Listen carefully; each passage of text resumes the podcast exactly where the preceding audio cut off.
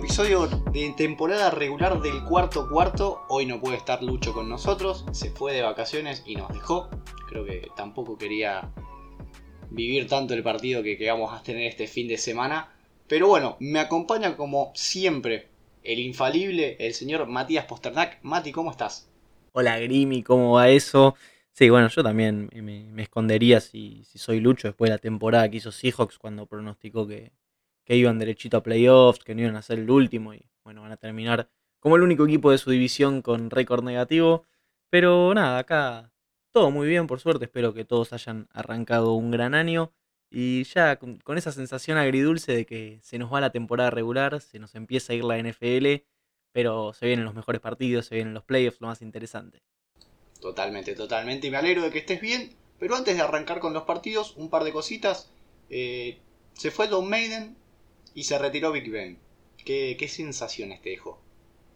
Bueno, Madden, obviamente, yo no lo vi dirigir, no lo vi tampoco, no lo escuché, perdón, comentar, pero es un grande del deporte, sin dudas que yo no estaría haciendo este programa y me imagino que muchos de los que nos escuchan no estarían escuchándolo si no fuera por él, porque al fin y al cabo mucho de lo que aprendí, mucho de lo que conocí lo hice con, el videojuego, así que nada más que, respetos para él. Y Big Ben, si bien todavía le queda un partido eh, contra Baltimore, en Baltimore, posiblemente, aunque sea muy difícil, algún que otro partido de playoffs, se despidió de Heinz Field, la verdad que bastante, bastante emotivo, ganándole a Browns como hizo toda su carrera. Casi lo mato a Najee Harris cuando hizo el último touchdown porque le, iba a negar a Ben la posibilidad de despedirse ante su gente con una formación victoria. Después, por suerte, Baker tiró una intercepción y dejó que la gente homenajee a Ben con, aplausos mientras se arrodillaba.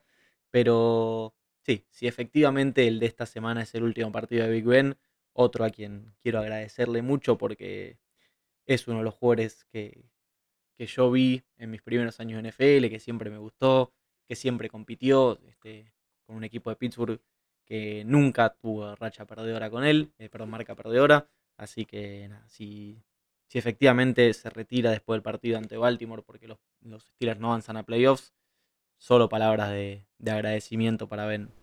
Sí, y aparte, eh, un gran jugador que probablemente eh, apenas pueda ser elegido para el Hall of Fame, sea, sea First Ballot, así que la verdad que tenía una carrera increíble. Nos queda una última cosita antes de meternos en lo que serían los partidos de este fin de semana, que son nuestras garantías. Lidero con 29 puntos, Lucho perdió un partido, se quedó con 28 y vos Mati todavía podés ganar, tenés 26. Así que, ¿con qué partidos vas a ir por la heroica? Por supuesto, porque la pelea es peleando y aunque estoy, estoy seguro que sus garantías van a ser bastante conservadoras y veo difícil que, que vos metas 0 de 3 y que Lucho meta 1 de 3. Yo voy a confiar en los Saints, que todavía tienen una chance de ir a playoffs. Voy a confiar en Tennessee y voy a confiar en Minnesota. Complicado, complicado lo tuyo, Mati. Pero sí, a ver, son, son partidos la verdad que bastante conservadores. Y Lucho no se fue por menos. El Lucho va a garantizar New England, Kansas City y Arizona. Y por mi parte, yo voy a ir a buscar el campeonato con un triunfo de Tampa Bay sobre los Panthers, Buffalo sobre los Jets y el Washington Football Team contra quizás el peor equipo de la liga en estas últimas semanas, si no es por los Jaguars, que son los Giants. Así que bueno, metámonos de lleno en lo que va a ser esta semana. Arranque el sábado, por suerte, no vamos a tener más partidos de jueves, pero sí nos regalaron dos partiditos en el día sábado. Los Chiefs se enfrentan a los Broncos, los Chiefs buscando lo que sería el, el First, eh, la primera seed y quizás esperando lo que sería un milagro de, los Texans.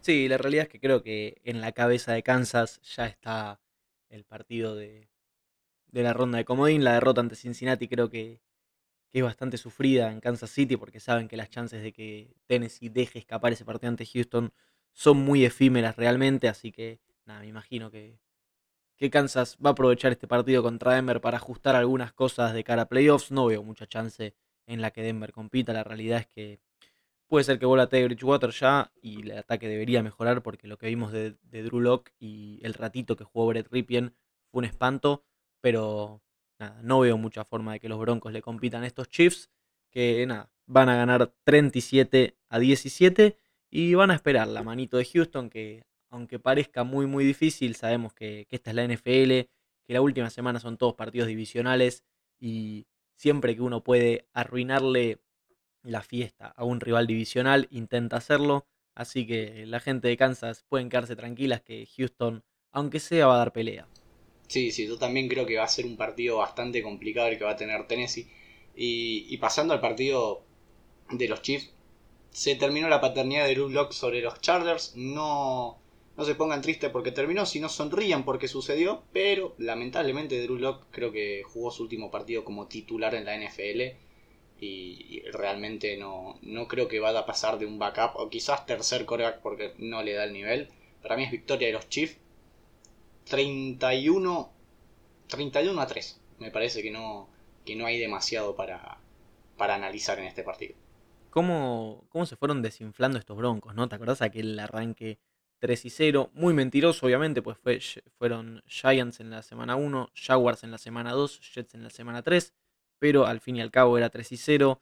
Después, eh, a mediados de temporada, maquillaron el récord con algunas victorias, me acuerdo, por ejemplo, contra Dallas llegaron a, las últimas dos semanas con, controlando su destino a playoffs, básicamente, porque tenían que ganar y ganar y se metían, eh, salvo que, se me haya pasado algo ahora.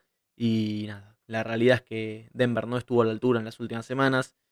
Este equipo de, de los últimos partidos, en especial ese, eso que vimos contra Chargers, fue más parecido a lo que todos esperábamos de Denver al principio de la temporada. Un equipo que sabemos que el talento está, que los corredores que tiene son buenos, el cuerpo de receptores joven y prometedor, tiene una ala cerrada eh, por encima de la media en Noah Fant, la defensa, más allá de lo que fue la partida de Don Miller, tiene mucho talento, pero ni con Drew ni con Teddy Bridgewater eh, estos broncos pueden competir.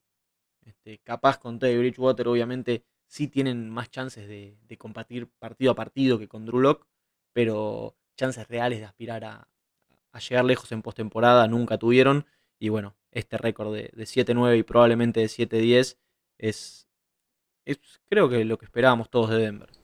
Sí, concuerdo, concuerdo porque, a ver, es como decís, Bridgewater les puede hacer competir, pero no, no es un coreback que los va a hacer ganar o, o el coreback que realmente podrían llegar a esperar para poder competir fuertemente para, para ganar su conferencia y, después el anillo. Pero bueno, Mati, pasamos al próximo partido. Cowboys contra Eagles. No mucho que decir. Ambos equipos están clasificados. Los Cowboys todavía pueden quedar con el seed número 2. Lo veo bastante complicado. Pero todavía puede pasar. Para mí es victoria de los Cowboys 30-27. Sí, interesante este partido porque hay posibilidades, capaz no, no tantas, pero hay posibilidades reales de que sea un enfrentamiento de postemporada en, la ronda de comodines. Y si no es en ronda de comodines, también hay chances de que sea más adelante. Este, la verdad, yo no quiero detenerme tanto en, lo que va a ser el partido en sí, porque nada, me parece que los dos equipos saben que, sus lugares en postemporada están casi, casi dados. Este, una victoria no, no, les cambia tanto, digamos. Pero quiero hablar un poquito de estos Eagles porque durante la temporada hemos mencionado a varios entrenadores para, como candidatos al entrenador en jefe del año, el Coach of the Year, siendo para mí el claro candidato Bravel, se, ha nombrado a Belichick, Sean Payton, bueno, Cliff Kingsbury obviamente, ya con el final de temporada de Arizona parece muy lejano, pero está. Pero me parece que uno que nunca mencionamos y que realmente hay que decirlo es Nick Siriani. Este, le hemos pegado y mucho a estos Eagles, unos Eagles que estaban 2-5 hace un par de semanas y hoy con récord de 9-7 están clasificados a postemporada. Llevan 10 partidos al hilo corriendo para más de 100 yardas. Entonces creo que si bien Siriani tiene un montón de cosas para corregir, los Eagles mismos tienen un montón de cosas para corregir, es muy muy buena la temporada. Sobre todo teniendo en cuenta que Siriani es novato. Porque todos los el, resto de los entrenadores en jefe que, que estuvimos nombrando para Coach of the Year son, son bastante experimentados. Creo que Kingsbury y Bravel son los que menos experiencia tienen. Pero Siriani es su primer año, es el segundo año de Hertz, o el primero si se quiere, porque el año pasado jugaba Wentz de titular. Entonces es muy destacable lo que ha logrado hacer con este equipo de Eagles, que si bien entrando a postemporada parece que no, tiene con qué competirle a los nombres pesados de, la conferencia, a los Green Bay, los Tampa Bay, Arizona, los Rams. Este, playoffs es playoffs, son partidos aparte, hay que competir en cada uno, entonces yo creo que ya haber llegado hasta acá es un mérito enorme y quién te dice, capaz sacan adelante algún partido y por qué no pensar que pueden ir por todo.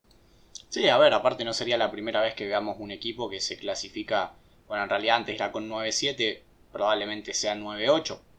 Eh, para los Eagles que, terminan jugando instancias finales en playoff.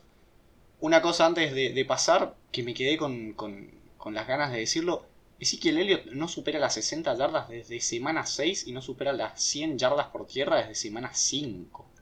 La verdad que bastante, pero bastante mediocre sobre todo teniendo en cuenta lo que, lo que cobra y que, bueno, tiene un gran, gran backup como Tony Pollard. Y yo creo que podríamos estar viendo quizás el último año de Ezekiel Elliott como, como titular. Pero bueno, Mati, no me dijiste el resultado. Sí, acá me, voy a ir con Filadelfia 2017. Tenés razón en eso que decís de, de Elliott. Eh, y la realidad es que los Cowboys tampoco que tuvieron matchups tan complicados como para decir, este, bueno, costó por, los enfrentamientos. Eh, creo que Dallas se favoreció bastante el calendario que tuvo y es algo para tener en cuenta lo de Elliot, sobre todo porque sabemos que los partidos de playoffs, el juego terrestre, dominar el reloj, eh, marcar el ritmo de partido es sumamente importante. Bien, pasamos al domingo entonces.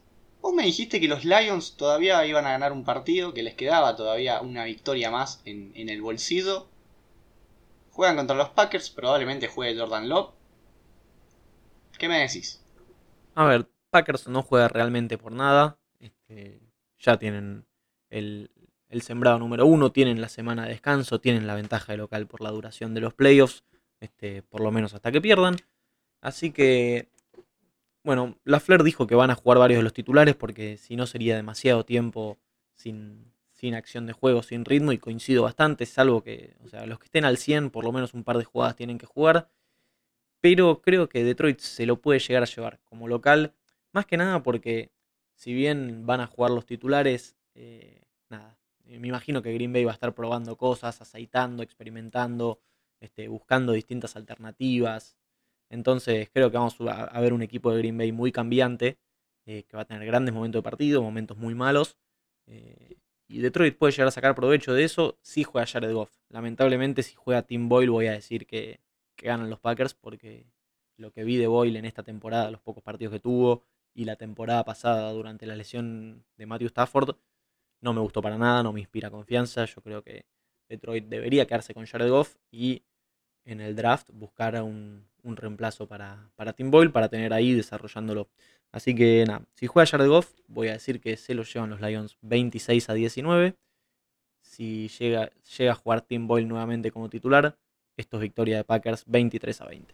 Ah, eh, ajustado el resultado para los Packers. Para mí no. Para mí no. Para mí creo que, los Packers, por más que jueguen con suplentes, son mucho más que los, que los Lions. Y la verdad que no sé si va a jugar Jared Goff. Para mí es victoria de los Packers 27 a 10. Y el partido que tenemos ahora es un encuentro que, a ver, en los papeles debería ganar Indianapolis, debería clasificar a playoffs sin ningún tipo de problemas. Pero ya vimos lo que fue Jacksonville esa semana 1 el año pasado, que le terminó robando el partido. Pero esta vez hay implicaciones de playoff. Y todos sabemos que los equipos, por más que estén eliminados, se van a jugar el todo por el todo. Se juegan renovaciones, se juegan un montón de cosas.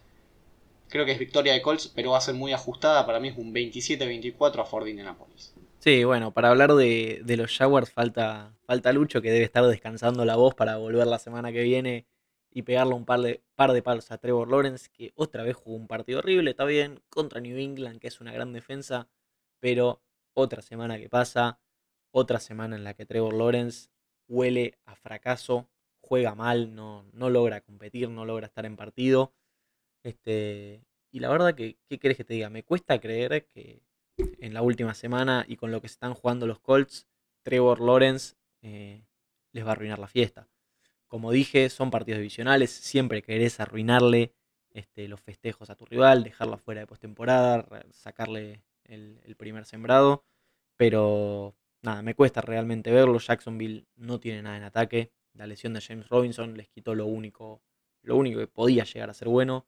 La defensa es muy mala también. Este, no, no veo por dónde pueden detener a Jonathan Taylor.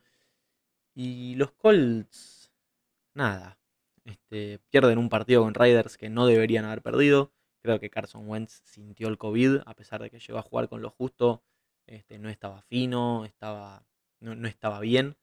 Y nada, van a tener que ir a ganar a Jacksonville, lugar en el que no ganan desde 2014. O sea, es una racha bastante, bastante extensa, teniendo en cuenta lo que es el presente de Jacksonville. Si uno dice no ganan en Lambo Field desde 2014, bueno, la realidad es que estos años Green Bay dominó la liga. Pero no ganar durante seis años en Jacksonville es, es demasiado. Pero no, creo que esa racha se corta, creo que los Colts ganan y van a playoffs.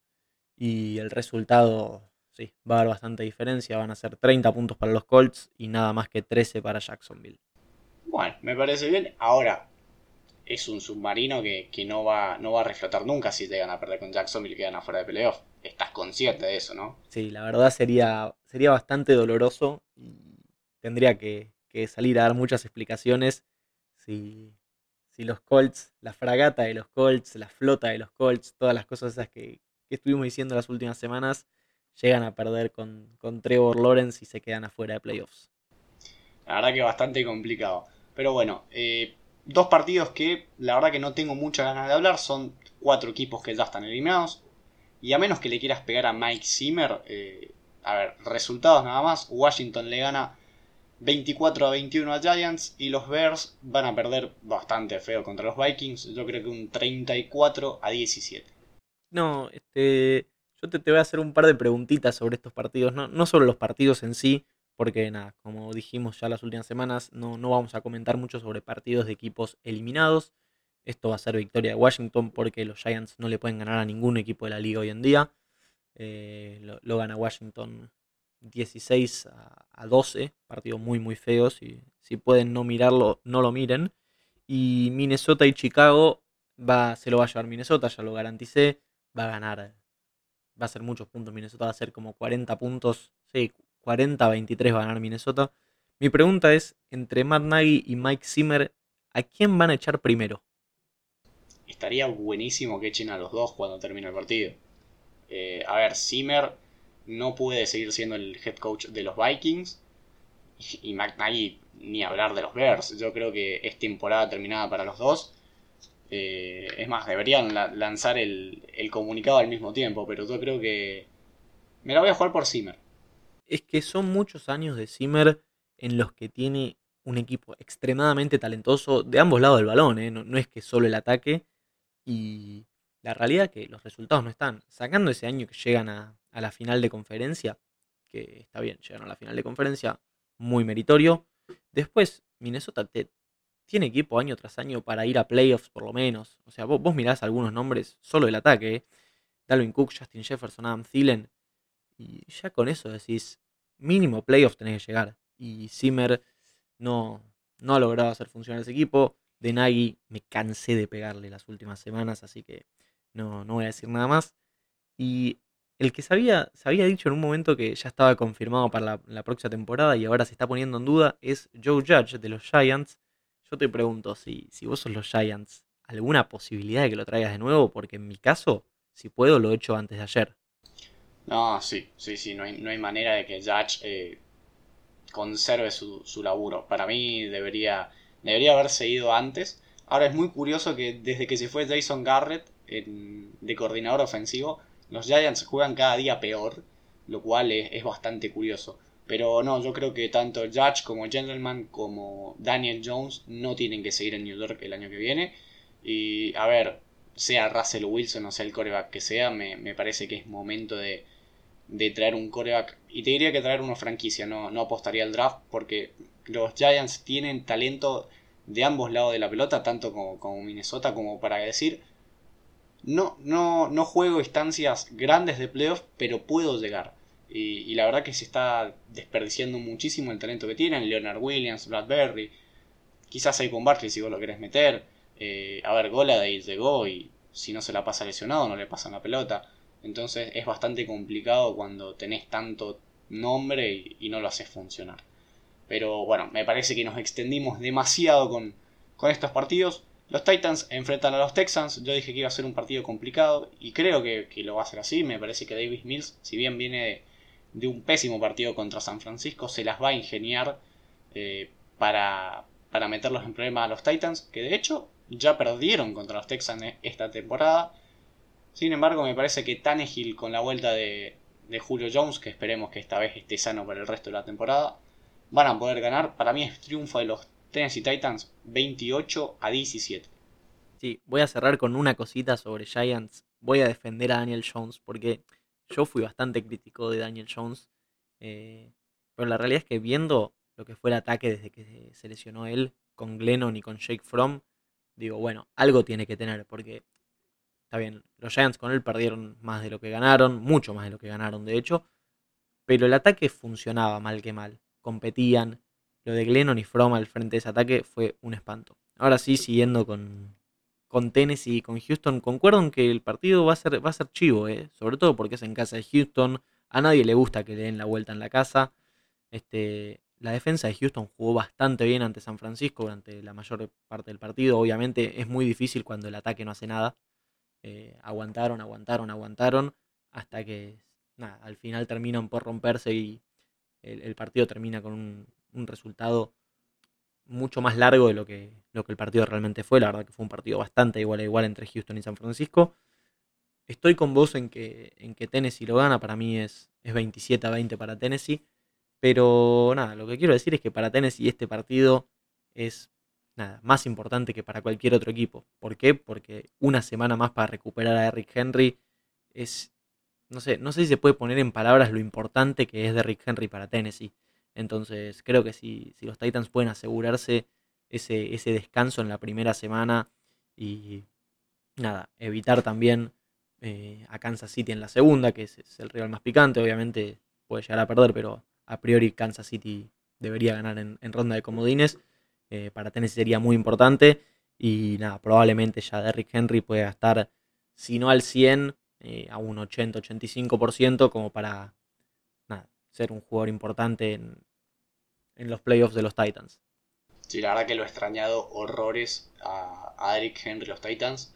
Pero. Y en realidad nunca dijeron bien qué es lo que le pasaba, nunca lo pusieron en, en Injury Reserve. La verdad que, bastante, bastante cautelosos han sido. Pero bueno, pasemos al próximo partido. Equipos que todavía no están eliminados, pero necesitan eh, una mano de Jacksonville para poder clasificar. Te estoy hablando de los Steelers y los Ravens. Pittsburgh, que bajo la era Mike Tomlin nunca tuvieron marca perdedora y no la van a tener, por lo menos este año. Se enfrentan unos Ravens que necesitan que vuelva a la mar, porque si bien Huntley ha hecho bien las cosas. Eh, me parece que el partido con Rams lo perdieron porque le faltó un coreback con experiencia o por lo menos con un poco más de talento. Y, quizás terminaron echando por la borda su temporada. Para mí, victoria de Steelers 23 a 17. A ver, creo que necesitan no solo la mano de Jaguars, sino que Chargers y Riders, ya vamos a llegar a ese partido, no empaten. Este, ahora, cuando, cuando volvemos a ese partido, vamos a comentar esta situación, es bastante particular. Eh, y nada, Pittsburgh y Baltimore, una de las mejores rivalidades para mí que tiene la NFL. Dos grandes equipos, dos grandes entrenadores como son Harbaugh y Tomlin. Este, bueno, ni hablar de lo que se juegan, la chance de, de capaz tener un tiro a los playoffs. Yo creo que, que ninguno de los dos va a terminar clasificando porque veo realmente muy, muy difícil que Jacksonville le gane Indianapolis. Este, nada, primera cosa que quiero decir sobre Pittsburgh, jugador defensivo del año indiscutido para TJ Watt. Este, superó las las 20 capturas en la temporada y probablemente va a romper el récord. Después podemos discutir si romperlo con 17 partidos ser trampa o no, pero el nuevo récord de capturas en temporada regular lo va a tener TJ Watt. Y sí, tenés razón con los Ravens que necesitan la mar. Handley jugó muy bien ante Green Bay, contra los Rams mantuvo al equipo en partido, capaz más por la defensa que, que tuvo esas intercepciones, el pick six, pero compitió de igual a igual. Terminó perdiendo los dos partidos por un punto de manera inmerecida, pero yo creo que lo va a sacar adelante Pittsburgh. ¿Por qué?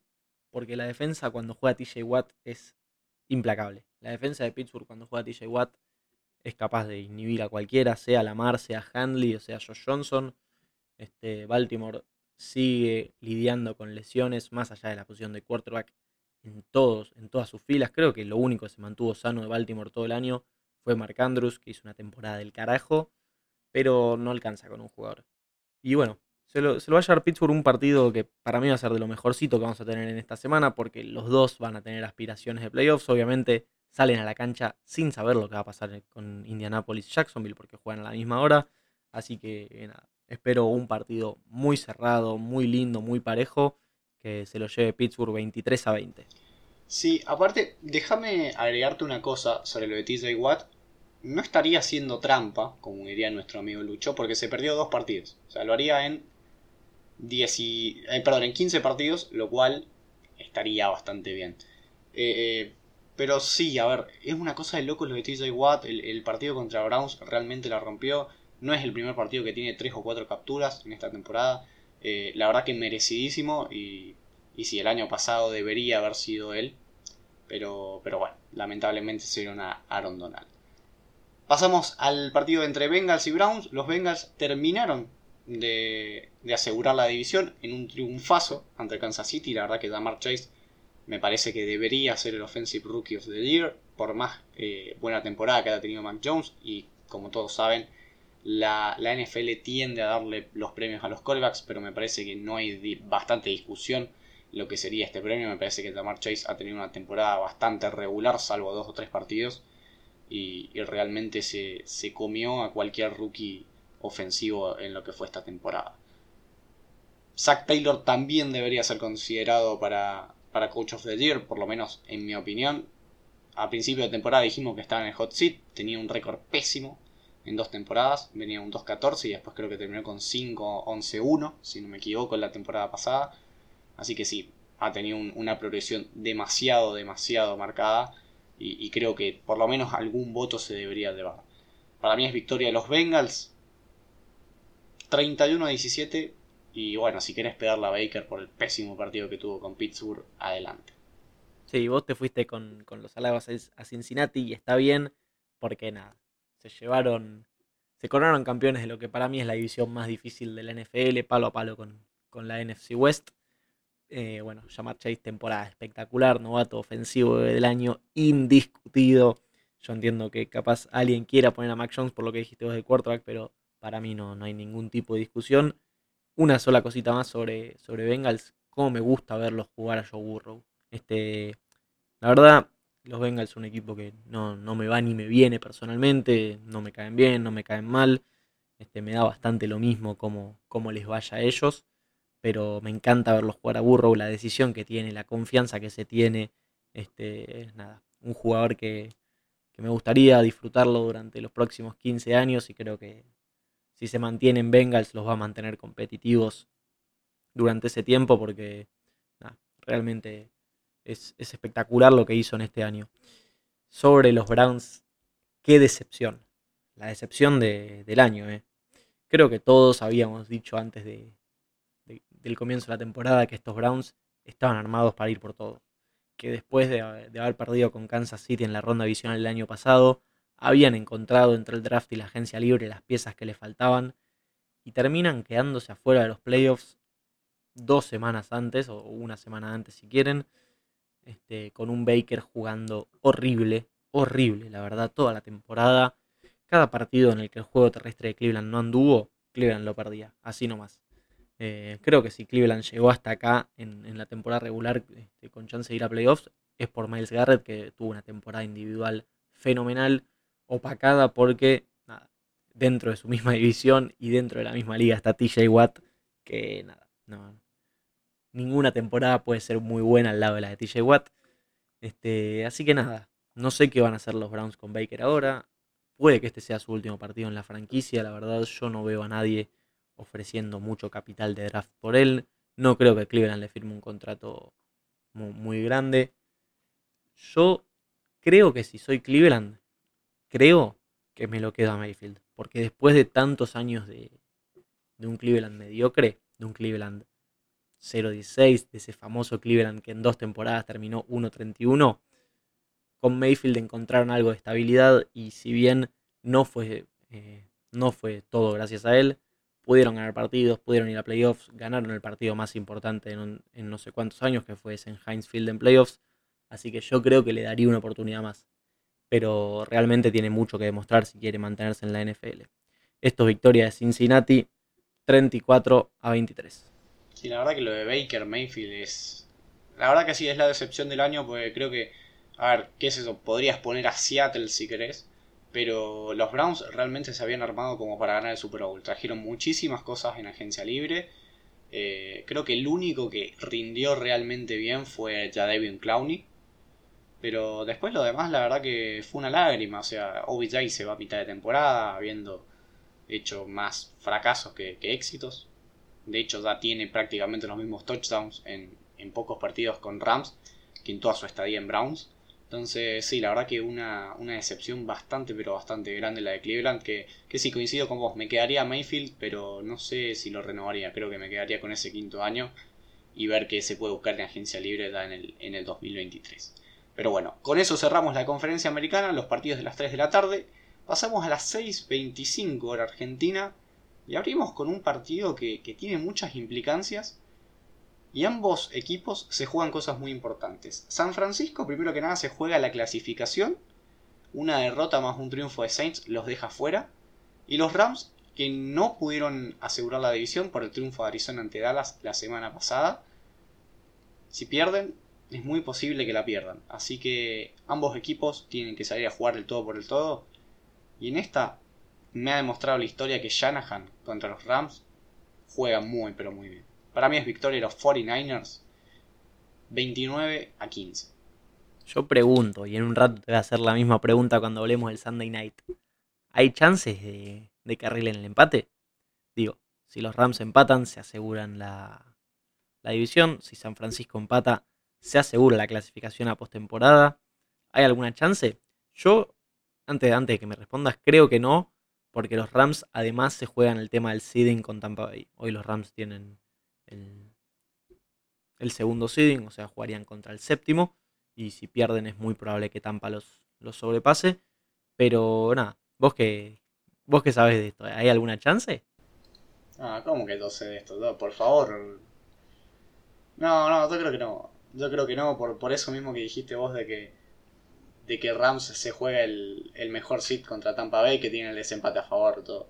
Creo que no, que no hay chance. Pero sería la verdad que bastante interesante de ver y la verdad que me, por lo menos a mí me enojaría mucho.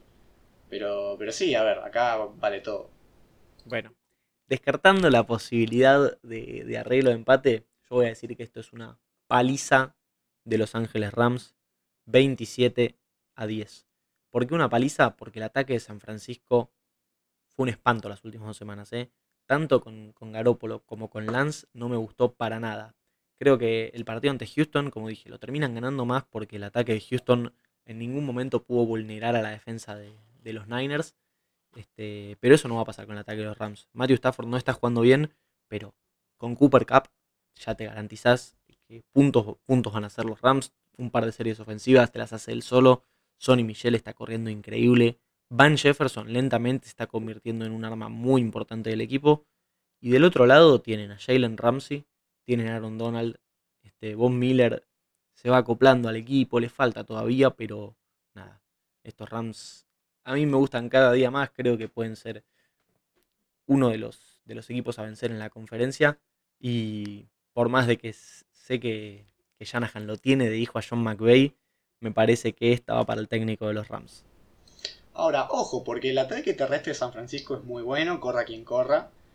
Y la defensa de, terrestre de Rams no es buena. Y lo vimos contra. contra Ravens. Corrió Hundley, corrió Freeman, corrió Latavius Murray.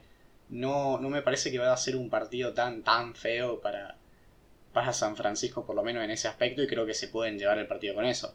Eh, el, primer partido de la temporada fue así, mucho ataque terrestre, eh, drives larguísimos y después, bueno, aprovechando el play action para jugar con Divo Samuel y con George Kittle.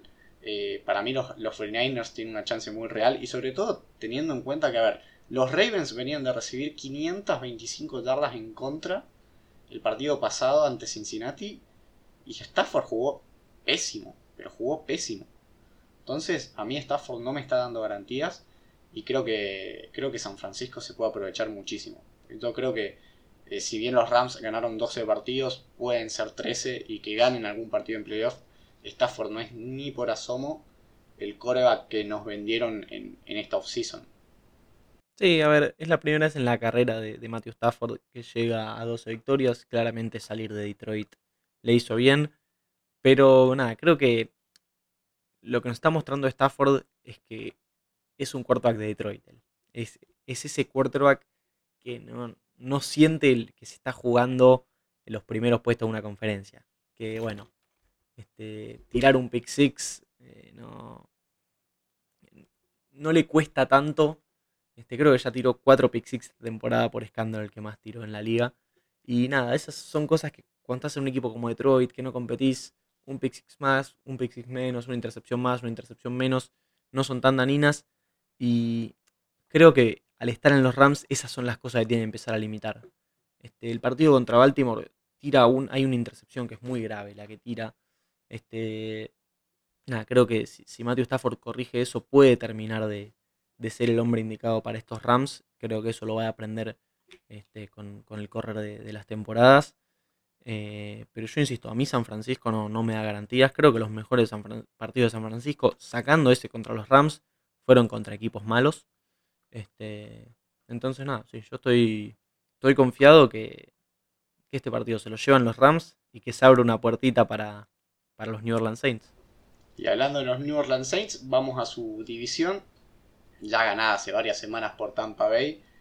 Enfrentan a los Panthers, que, ay Dios mío, no, sé si lo pudiste ver el partido de Saints, me imagino que sí, pero Sam Darnold, eh, creo que porque existe Trevor Lawrence y existe Drew Locke, no fue el peor coreback de, esta semana, pero realmente creo que fue un error demasiado grande el de los Panthers, el haberlo traído por empezar y después haber, haberle extendido su opción de quinto año.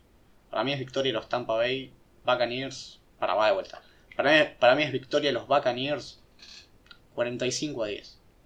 Me da pena tener que insistir todas las semanas en esto, pero es que ya me da vergüenza lo de Carolina. Este, yo hace muchas semanas empecé con casi en tono de chiste con el tema de Deportivo Christian McCaffrey, que sin él no podían ganar ningún partido. Y lentamente el chiste se fue haciendo realidad. Este, es pero desastroso lo que es el ataque de Panthers. a ver, justo esta semana la defensa de Saints es espectacular. A mí me encanta, me parece las mejores de la liga. Pero no puede ser, o sea, semana tras semana vos ves un ataque que no se le cae ninguna idea.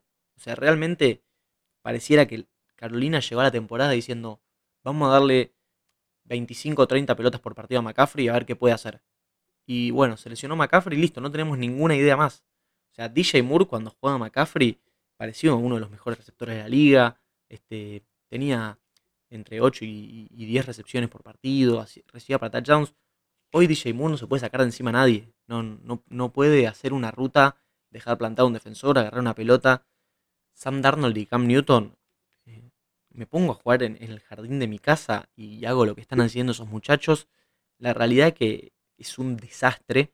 Y nada, me parece que después de este partido, otro, otro entrenador que se va a quedar sin trabajo va a ser Matt Rule, que desde que entró a la liga tiene el peor récord de, la liga entre los entrenadores en jefe. Obviamente hay algunos que, entraron después que él, pero de los entrenadores que están este, hace dos temporadas o más, en las últimas dos temporadas, son Matt Rule y Joe Judge los peores en, en cuanto a récord.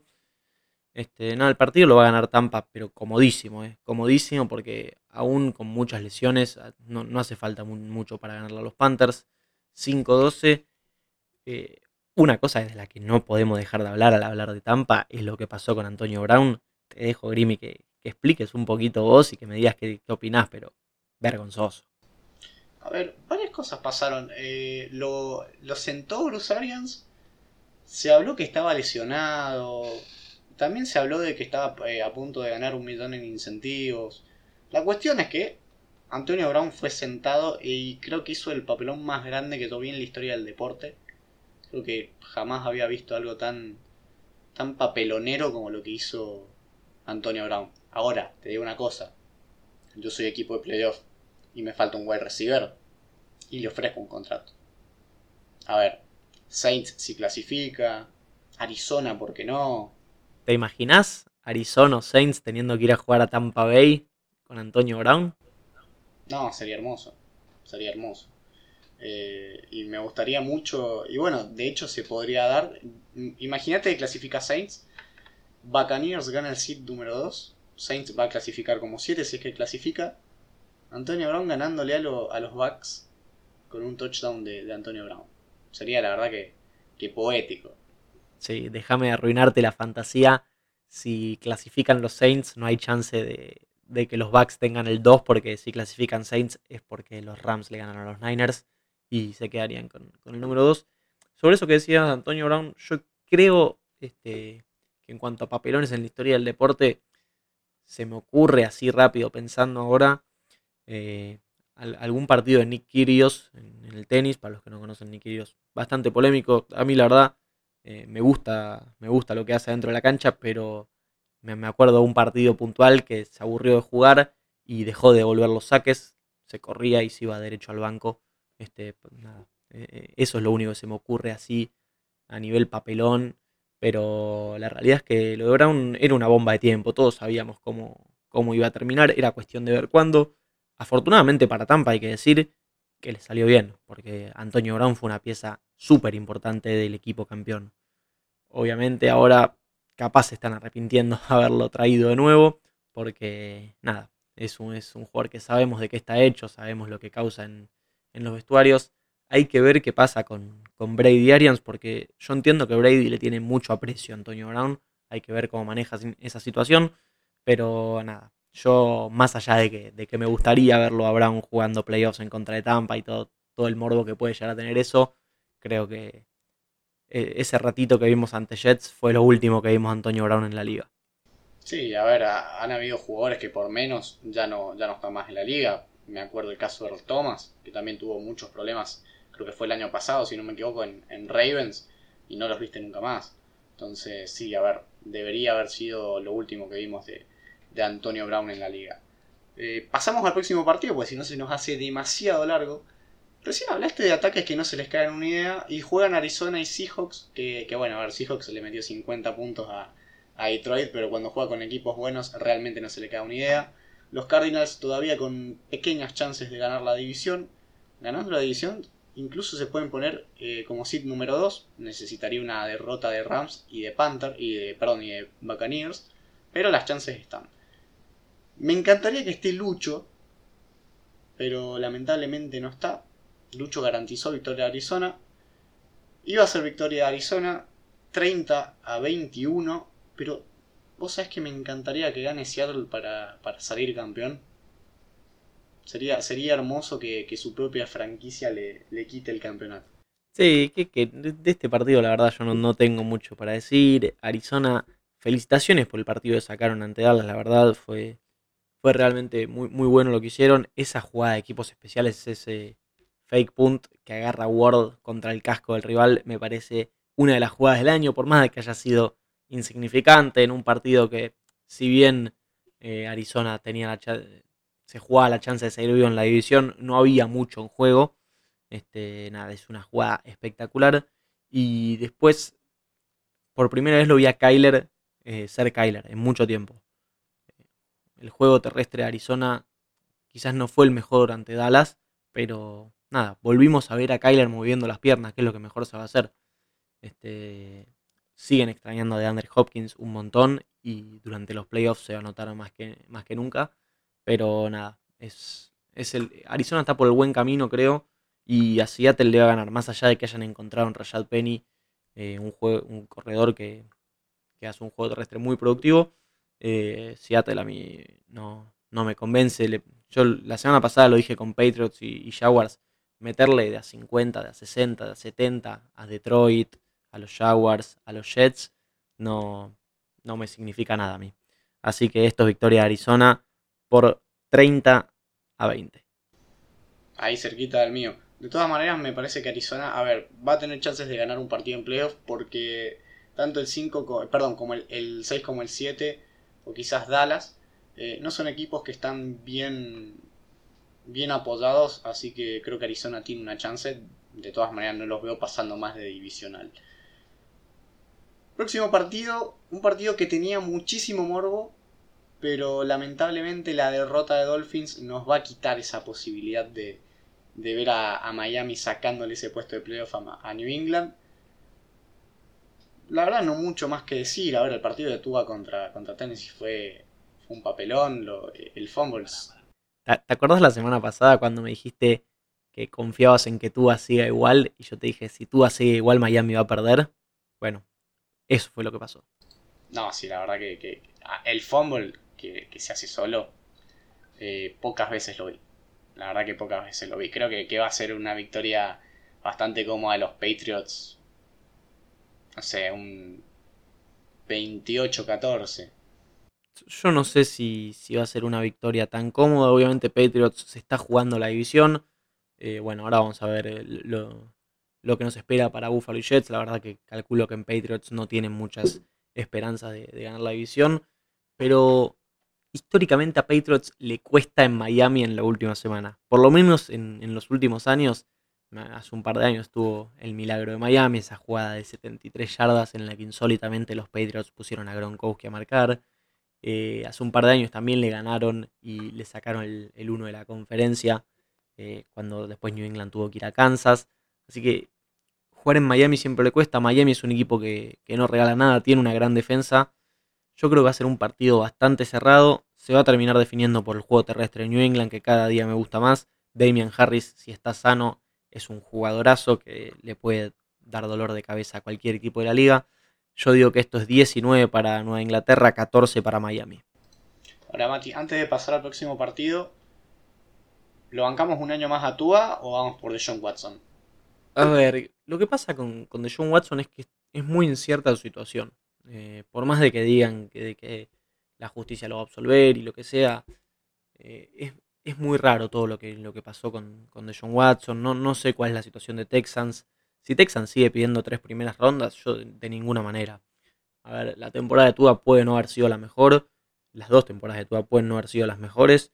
Pero yo creo que con, con Tua como quarterback los Dolphins están compitiendo. Tiene una, buena química con Waddell, con Gesicki. Creo que los Dolphins deberían enfocarse en rodearlo un poco más y no desprenderse de tres primeras rondas o dos primeras rondas o lo que sea que pidan por John Watson si por algún motivo, no sé, Watson queda libre o un mano a mano Watson por Tua y se solucionan los temas de la justicia, yo, yo creo que lo pensaría.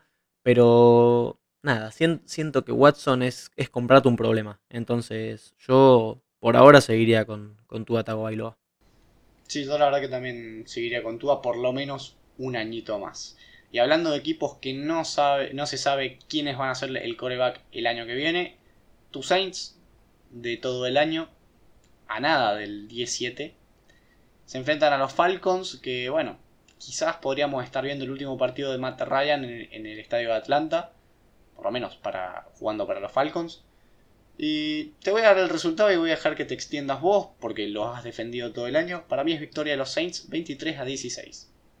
Me gustó el 23-16, vamos a ir, ir con ese resultado. Sí, la verdad, una pena que el 17 está fuera de alcance.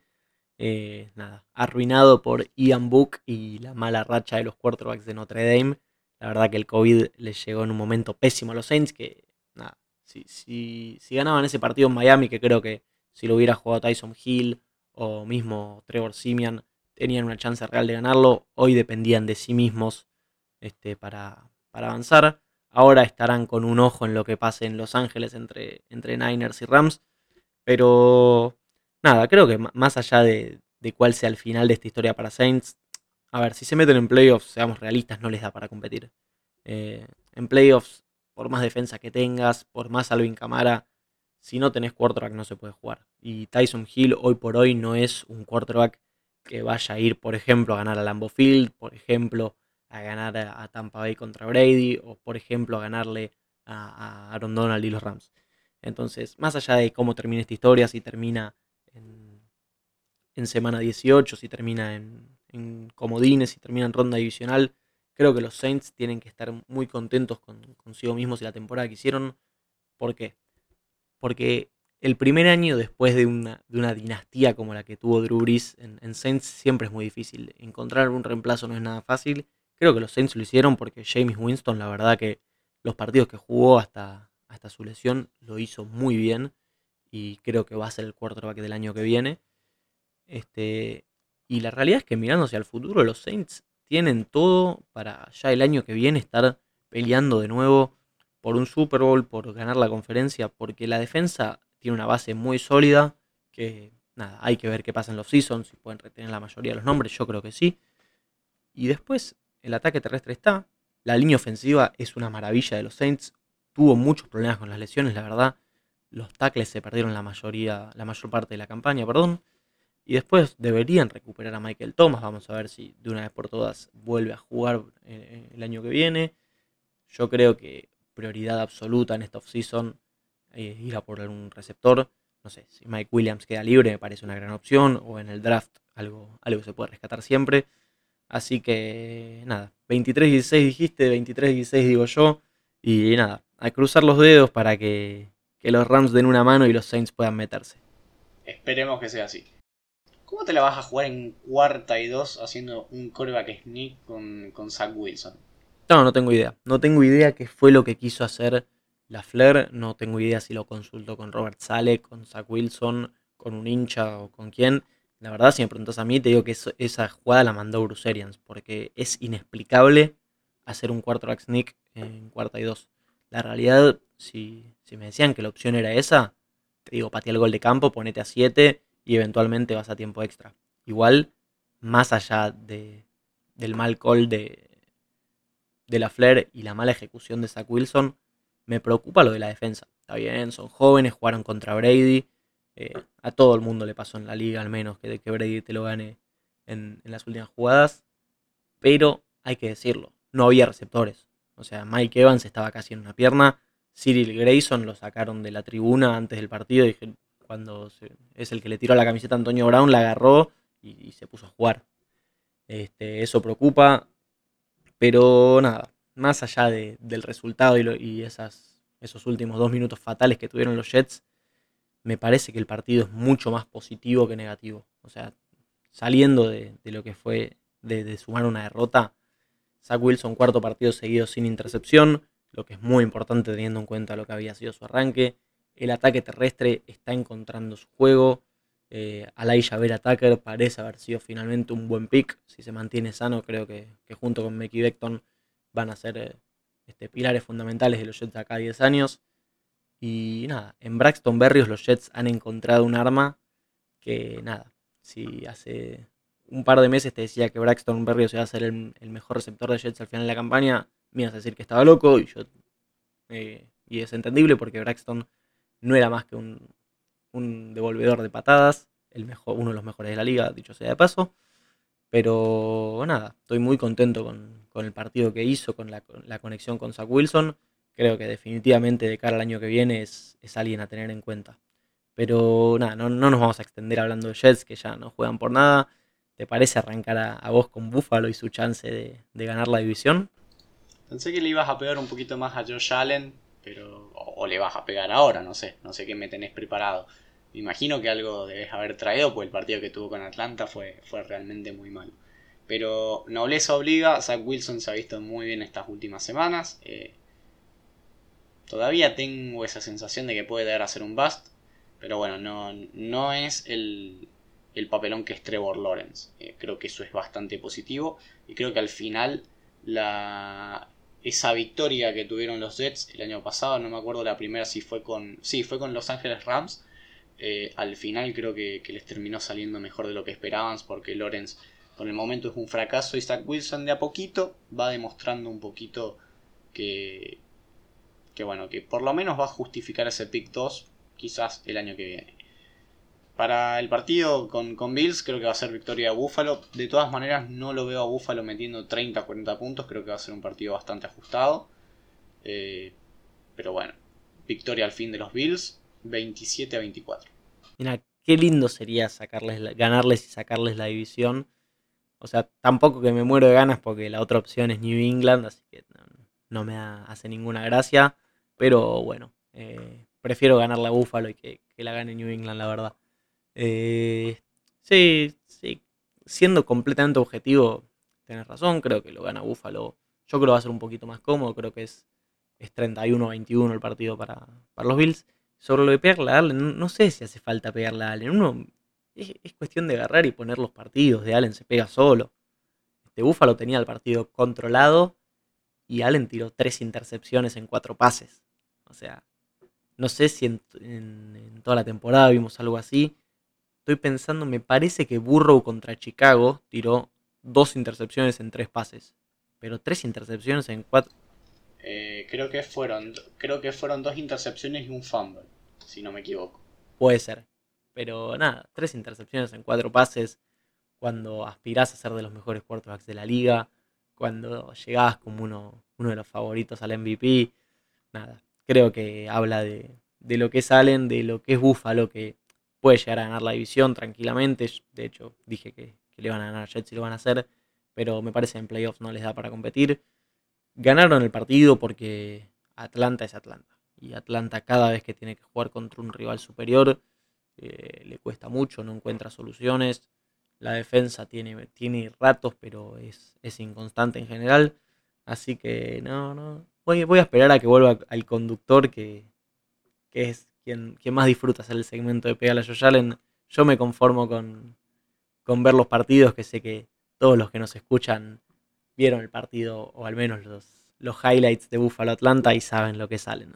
Una cosa que me olvidé ya que le estamos pegando a Josh Allen y es el momento de pegarle. Trevon Dix, además de ser el cornerback que más yardas permitió en la historia de la liga, se lo comió AJ Green.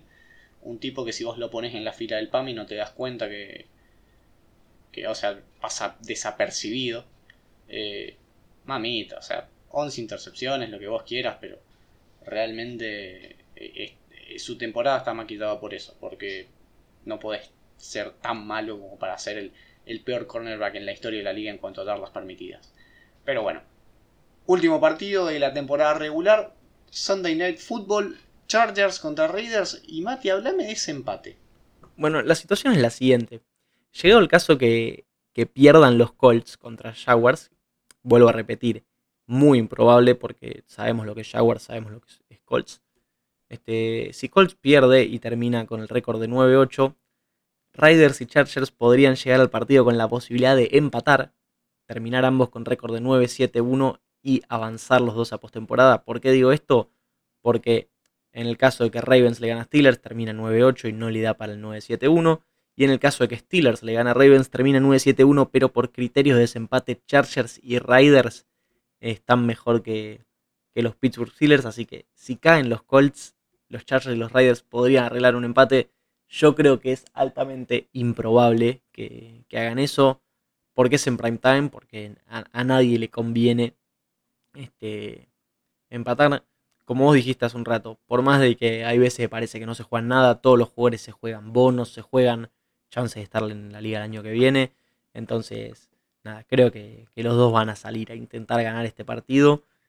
¿Y qué crees que te diga? En honor a la gorra tengo que decir que, que lo ganan los Raiders, uno de los equipos que, más me sorprendió esta temporada. Obviamente, yo lejos, lejos del 2-15 quedé. Así que, que nada, decimos un poco cómo lo hace este partido, pero nada, felicitaciones a, ambos por haber llegado hasta acá, la verdad. Y espero que, animen uno de los mejores partidos de la temporada. Varias cosas para decir. La primera es que podríamos tener un Burrow Herbert en, playoff. Es muy, pero muy probable. Pero para mí es victoria de Raiders. Yo también me voy a quedar con Las Vegas, me voy a subir a la bisacheneta. Eh, porque Derek Carr realmente está jugando muy mal. Está jugando mal. Pero gana los partidos.